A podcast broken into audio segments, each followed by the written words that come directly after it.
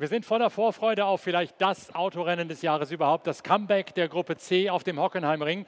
Am letzten Augustwochenende gibt es den Gruppe C Supercup eingebettet in das Bosch Hockenheim Historik, also ein großes Festival des historischen Motorsports auf der badischen Formel 1 Rennstrecke. Und wir beginnen jetzt mit Pitwalk TV mit einer ganz besonderen Art der Vorberichterstattung auf den Gruppe C Supercup in Hockenheim mit einer Talkreihe zum Thema Gruppe C im Technikmuseum im Sinsheim, wo wir zu Gast sein dürfen für die nächsten vier Folgen von Pitwalk TV für die Talkrunde. In der ersten Runde begrüße ich recht herzlich den Gastgeber Hermann Leier, den Chef vom Technikmuseum Sinsheim. Dazu Jochen Nerpel als Geschäftsführer der Hockenheimring GmbH und Fritz Gebhardt als geistigen Vater des Gruppe C Supercup und gleichzeitig auch Vater des Autos, das hier vorne steht, nämlich eines der ersten Gruppe C2, die in den frühen 80er Jahren in der Gruppe C mitgemischt sind, also in der goldenen Ära des Sportwagensports, des Langstreckensports. Die begann im Jahre 82 mit der neuen Regelnovelle seitens der FIA mit einer Verbrauchsformel für Sportprototypen, die die alten Gruppe 5, Gruppe 6 damals abgelöst hat und hat sich dann über drei Generationen hinweg entwickelt bis hin zu einer Prototypenformel mit Autos von Jaguar, wie Ross Brown sie beispielsweise entwickelt hat, mit teilweise Formel-1-Technik drin. Und Jochen Nerpel als Geschäftsführer des Hockenheimrings, diese goldene Ära, die wollt ihr jetzt wieder aufleben lassen. Jawohl, das ist unser, unser großes Ziel, definitiv, gemeinsam mit Fritz und all den Partnern, die wir haben, das Gruppe C-Rennen am Hockenheimring wieder durchzuführen im Rahmen der Bosch Hockenheim Historik. Und äh, ja, wir hoffen uns, das wird ein richtig geiles Rennen, geiles Wochenende bei tollem Wetter. Und äh, ja, wir drücken die Daumen, dass wir jetzt noch ordentlich Starter zusammenbekommen und die Corona uns keinen Strich durch die Rechnung macht. Die Gruppe C, die historische Gruppe C, gibt es ja schon länger. Es gibt eine Serie, die aus Frankreich heraus organisiert wird von Patrick Peter. Das Reglement, was ihr euch ausgedacht habt, Fritz Gebhardt, lehnt sich an an das, was diese Peter-Autoserie auszeichnet, nämlich die Tatsache, dass man mit Autos aus allen drei Generationen fahren kann, vom Porsche 956 angefangen bis zum Peugeot 905 mit der Gruppe C2 mit dabei, mit IMSA-Autos aus Nordamerika, mit Autos aus der japanischen Sportwagenszene. Also es gibt da eine große, große Vielfalt, auf die wir uns freuen können.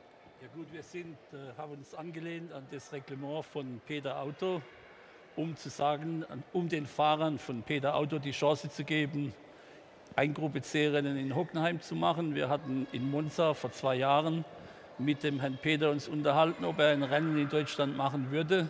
Da hat er gesagt, in Deutschland äh, ist der Markt nicht so da, wie er sein sollte für die Autos. Aber wir haben uns dann entschieden, nach Testfahrten in Hockenheim ist der Jochen zu mir gekommen und hat gesagt, du, warum machen wir kein Rennen in Hockenheim mit diesen tollen Autos? Jedes Mal, wenn wir in Hockenheim waren mit unserem Gruppe C2, war das wie ein Festival. Da sind Leute gekommen, die hat man 20, 30 Jahre nicht mehr gesehen und haben uns alle darin bestätigt, dieses Rennen zu veranstalten. Das Ganze erinnert mich ein bisschen an eine Geschichte aus dem Rallye-Sport, die es schon etwas länger gibt, nämlich das Eifel Rallye Festival, wo die alten Gruppe B-Autos von Audi, von Peugeot, von Lancia noch einmal wieder belebt werden. Und da ist auch ein Riesenaufwand, ein Riesenzuschauerstrom mit einer massiven Begeisterung.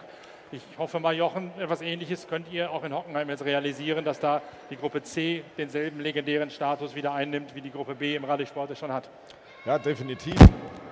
Dass, äh, dass die, die Serie dazu beiträgt, dass viele, viele Fans wieder an die Rennstrecke können. Aktuell ist es ja auch so, dass wir 25.000 Besucher auf unser Gelände lassen dürfen, also auf die Tribünen. Auch Fahrerlagerbereiche sind jetzt freigegeben, aktuell noch vom Amt.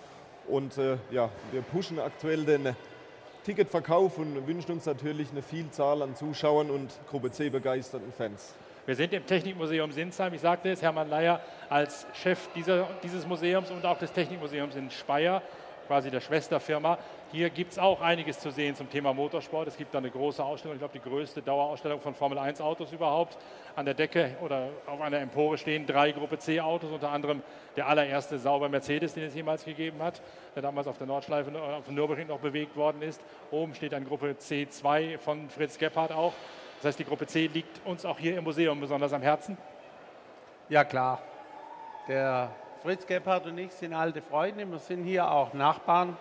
Und ich habe den Bau dieses Wagens und die Konstruktion miterleben dürfen, live, als er noch aktiv gefahren ist. Wir haben immer mit der Gruppe C gelebt. Wie war der Erfolg am Wochenende? Wie ist es gelaufen? Wie sind die Autos gegangen? Und so war das ein Teil unseres Lifestyles. Irgendwann fuhr der Fritz mit seinem Team nimmer Gruppe C und mir hat in meinem Leben wirklich was gefehlt. Als wir dann die Halle 3 gebaut haben, haben wir Fenster vorgesehen, die auf die Straße zeigen. Und der Fritz hat mich gefragt, er sagte, du Hermann, was machst du mit den Fenstern? Das sei eins bekommst du. Jetzt haben wir dort eine ständige Gruppe C Ausstellung mit Gebhardt-Beschriftung, denn Gebhardt ist Gebhardt Motorsport ist für Sinsheim genauso ein Meilenstein wie das Museum auch. Und ich finde es schön, dass wir jetzt nach all den Jahren wieder Gastgeber sein dürfen für den Fritz und sein Team.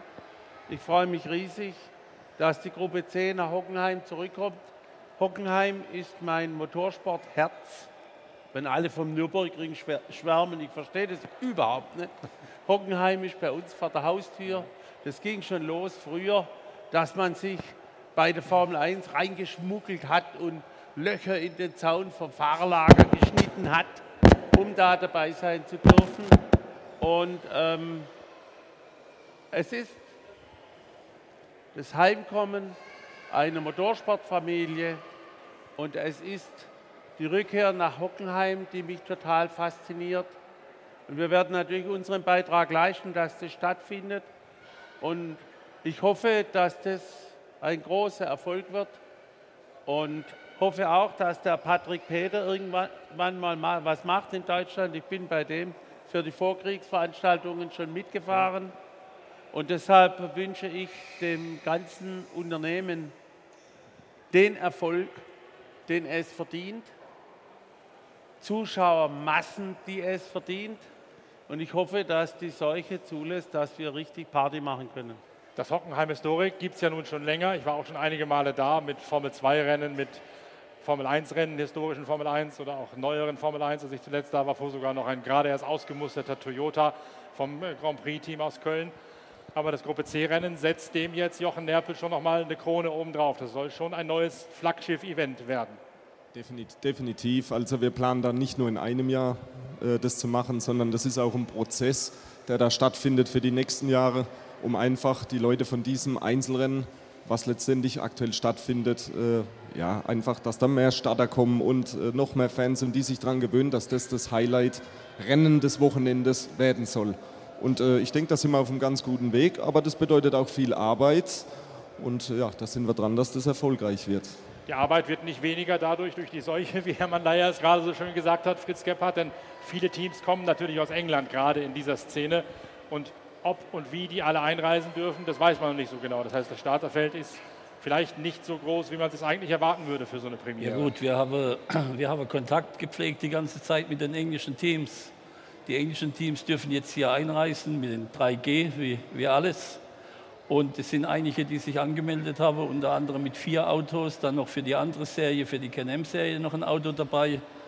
Also es kommen sehr viele Engländer, was aber natürlich ein bisschen ein Problem dargestellt hat, war die Terminverschiebung von Mai auf August. Das ist natürlich Urlaubszeit und bei unseren vielen Akquise-Telefonaten, die der William Hutt und ich geführt haben, war halt immer wieder das Thema, ja, dann bin ich in Urlaub. Das sind ja diese heutigen Gruppe C-Fahrer, sind ja Herrenfahrer die sich dieses Hobby leisten können. Und die sagen dann, ja gut, einmal im Jahr muss ich ja mit meiner Frau mal in Urlaub fahren, oder? Dann muss halt das Rennen dran glauben. Aber wir sind zuversichtlich, dass wir ein schönes Starterfeld zusammenbekommen. Wir haben einen Nissan, wir haben schon zwei Jaguar, wir haben sehr wahrscheinlich, das sind wir noch in den letzten Verhandlungen, zwei Porsche, dann diverse Gruppe C, dann haben wir drei Gepard-Autos dort, also die ganze Historie von unserer Gruppe C-Zeit werden wir dort zeigen. Und da wir ja nicht nur die Gruppe C betreuen, haben wir noch zwei Formel 1 dabei. Der Jochen wird sehr wahrscheinlich einen fahren, ein Arrows, wenn er wieder mutig ist.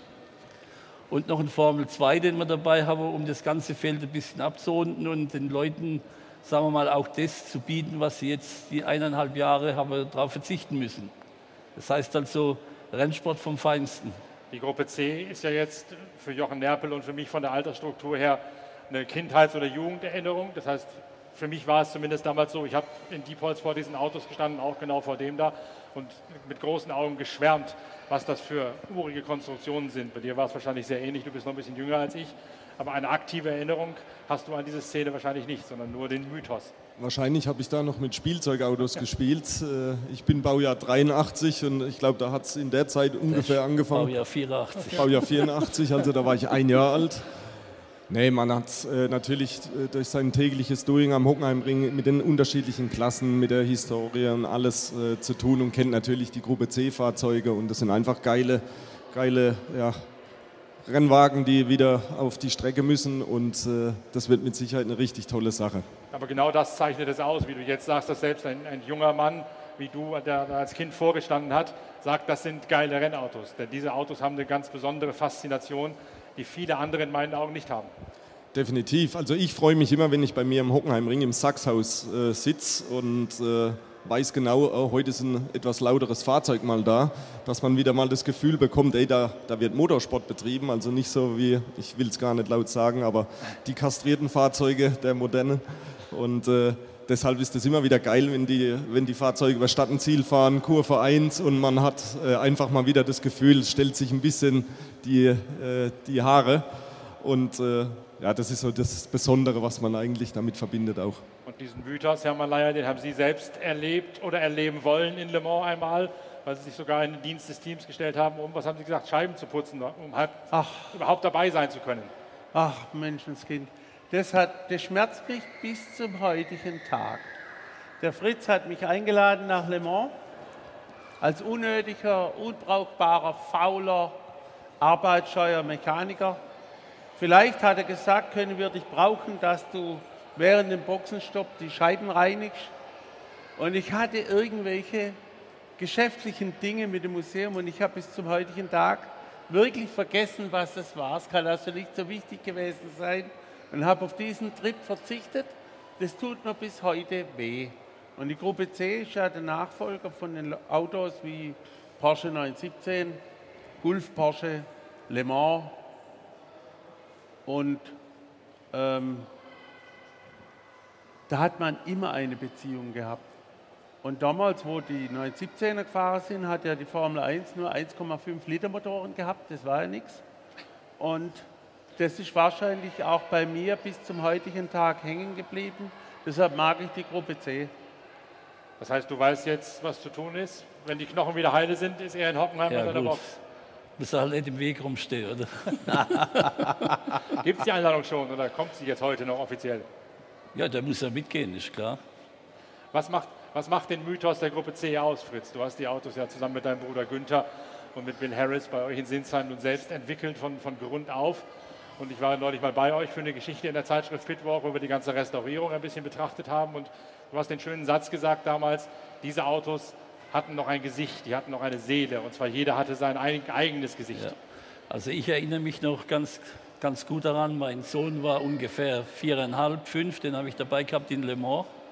Und der hat mir bei jedem Auto, das im Nachttraining gekommen ist, ohne dass er es gesehen hat, sagen können, was das für ein Auto ist. Mercedes, Jaguar, nur vom Motorengeräusch.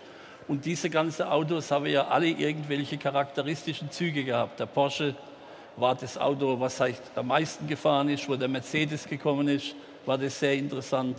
Die ersten Mercedes-Einsätze waren ja noch ein versteckter Werkseinsatz, da wo der John Nielsen sich überschlagen hat in, in Le Mans damals.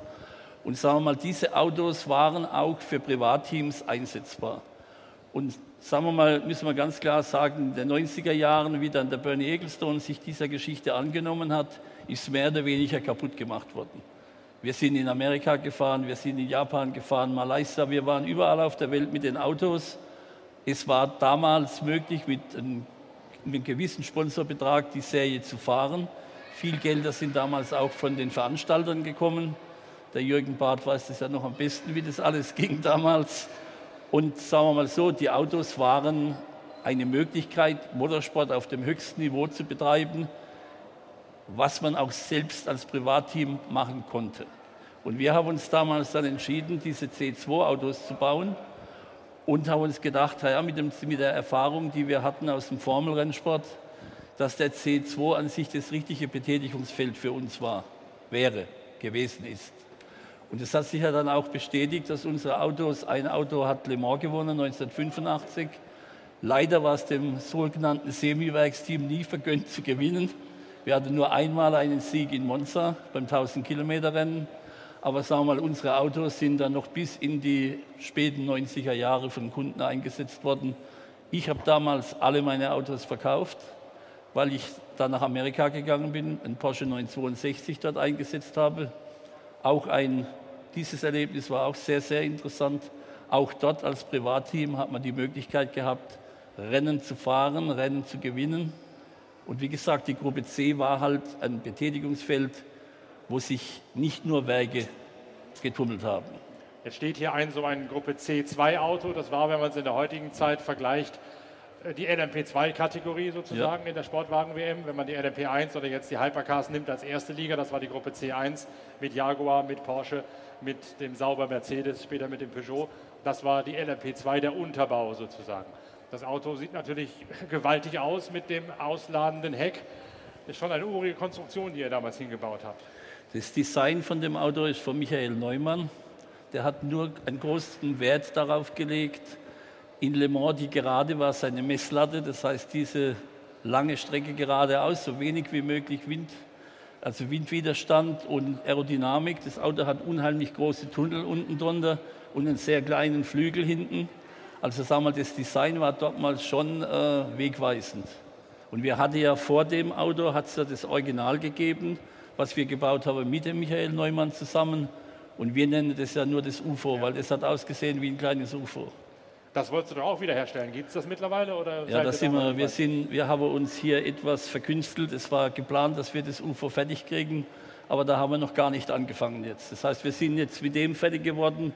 Der Le Mans-Sieger von ADA, der steht in der Werkstatt noch in Teilen. Der wird dann, also wir hoffen dann für nächstes Jahr, wenn der Jochen sein Rennen wieder im Mai macht, dass wir dann alle drei fertig haben. Die Restaurierung von diesen Autos ist ja wahrscheinlich auch ein Kunstwerk für sich. Ich sehe der Motor, den wir nachher noch einmal laufen lassen werden, der blitzt und blinkert mit seinen Ansaugstutzen da oben, mit seinen Trichtern. Das ganze Ding sieht eigentlich aus wie aus dem Ei gepellt und nicht zu sagen wie neu. Wie kriegt man so ein Auto von einem Gebrauchtwagenzustand wieder so präsentabel, wie er hier steht? Wie lange dauert sowas? Also bei dem Audi, den wir noch haben, hat es ungefähr zweieinhalb Jahre gedauert. Bei dem hier hat es jetzt äh, circa ein Jahr gedauert. Weil wir alle Teile, die, die kannst du nicht von der Stange kaufen, die Teile. Das heißt, alles, was hier nicht mehr als Ersatzteile da war, hat man nachbauen müssen. Das heißt, wir haben alle Teile, die hier in dem Auto verbaut sind. Also wir haben hier eine Maschinenbaufirma zu Hause, haben wir so ziemlich alles bei uns in der Firma nachbauen können. Natürlich tut man sich heute leichter, wenn man Monocoque nachbaut. Das wird heute mit der Lasermaschine geschnitten, jedes Loch ist drin, wird mit äh, Nietautomaten genietet, äh, was früher vielleicht äh, sechs Wochen gedauert hat, so ein Monocoque zu bauen, dauert heute vier Tage. Und das, sagen wir, das Aufwendige bei der Restaurierung ist, dass das alles Einzelanfertigungen sind. Das heißt, es fängt bei der Felge an, die Ronal nicht mehr baut. Die muss dann nachgießen lassen, und, um das Original zu zeigen. Oder der Öltank zum Beispiel, den haben wir nicht mehr sauber bekommen, richtig. Da haben wir ja gesagt, das Risiko ist zu groß, wenn der Sand in den Motor kommt. Ja, was macht man dann? Dann geht man halt her und sucht eine kleine Gießerei, die den halt nachbaut. Und sagen wir, das dauert dann wieder vier bis sechs Wochen, bis das Teil wieder hast. Und so zieht sich das natürlich in die Länge. Aber sagen wir mal so, alle die äh, Mechaniker, die ich habe, auch die Jungen und die Älteren, die sind begeistert, die machen das gerne und sagen wir, das ist eine Aufgabe, nicht Autoteile wechseln, wie sie es heute bei den modernen Rennwagen machen, also anbauen, abbauen, das ist noch richtige Handarbeit. Ich habe das Gefühl, das können die beiden Herren neben mir vielleicht bestätigen oder sogar ein bisschen erklären, dass der historische Motorsport in den letzten drei, vier, fünf Jahren einen unglaublichen Boom erfahren hat. Ich habe das Beispiel Eifel Rally Festival gerade genannt. Das Gruppe C, Gruppe C Supercup passt genau in dieses Thema hinein. Es gibt in England das Silverstone Classic, eine riesige Veranstaltung, wo mehr Zuschauer hinkommen als ein Formel 1 Grand Prix nach Silverstone. Es gibt bei uns den Oldtimer Grand Prix, es gibt das Le Mans Classic alle zwei Jahre auf derselben Rennstrecke wie die 24 Stunden von Le Mans. Und der Zuspruch des historischen Motorsports erscheint mir überproportional höher zu werden, je mehr der aktuelle Motorsport ein bisschen, wollen wir sagen, seelenlos wird, zumindest aber sehr professionell durchgetaktet wird. Merkt man das, vielleicht zuerst einmal im Museum, merken Sie hier, Herr Leier, dass es ein riesiges Interesse gibt an den alten Exponaten, dass da die Leute sich mehr und mehr für interessieren? Natürlich. Ich glaube, ich bin ja selber Sammler. Das Museum entstanden aus einem Verein. Bin dort gewählter Präsident mittlerweile und ich bewege meine Fahrzeuge gerne und ich bin des Öfteren auf den großen Rallyes der Welt gewesen mit meinen Vorkriegsautos und speziell Goodwood, Festival of Speed, bin ich ein paar Mal gefahren und ähm, dort kommen über 200.000 Leute und wollen das sehen.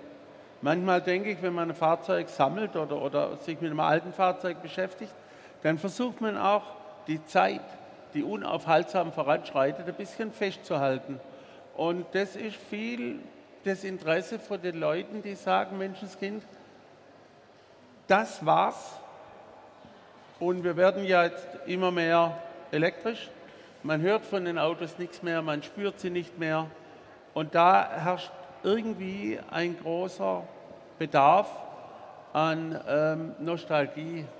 Und auch mit meinen Fahrzeugen, die jetzt wirklich viel, viel älter sind, ähm, sind viele Leute, gerade in England, sehr stark interessiert. Man fährt ja dort auf Zeit, da geht es also auch wirklich ums Eingemachte. Und ich muss sagen, die Gruppe C sind relativ modern. Ich bin froh, dass sie wieder da sind. Und die bringen uns neue Zuschauer, neue Fans fürs Museum. Das ist ein ganz klarer, kausaler Zusammenhang. Und ähm, deshalb freue ich mich auch von Seiten des Museums, dass wir da mehr Besucher generieren können. Ist das für eine Rennstrecke, Jochen Nerpel als Geschäftsführer, genau dasselbe, dass der historische Motorsport eine immer größere Rolle spielt im Gesamtkontext, eine Rennstrecke zu betreiben? Also es spielt keine größere Rolle, aber eine wichtigere Rolle. Ja. Es ist einfach, die Emotionalität ist im Vergleich zum aktuellen Motorsport ganz anders vorhanden. Ja. Viele erinnern sich an die Zeiten und, und werden über alle Sinne hinweg begeistert, was heute, wie vorhin schon von mir erwähnt, einfach ein Stück weit fehlt. Für uns als Rennstrecke ist die Bosch Hockenheim Historik eine sehr wichtige Veranstaltung, weil wir nicht nur aus finanziellen Gründen äh, die Veranstaltung wichtig finden, sondern auch das, was dort erzählt wird, von Donnerstags bis Sonntags.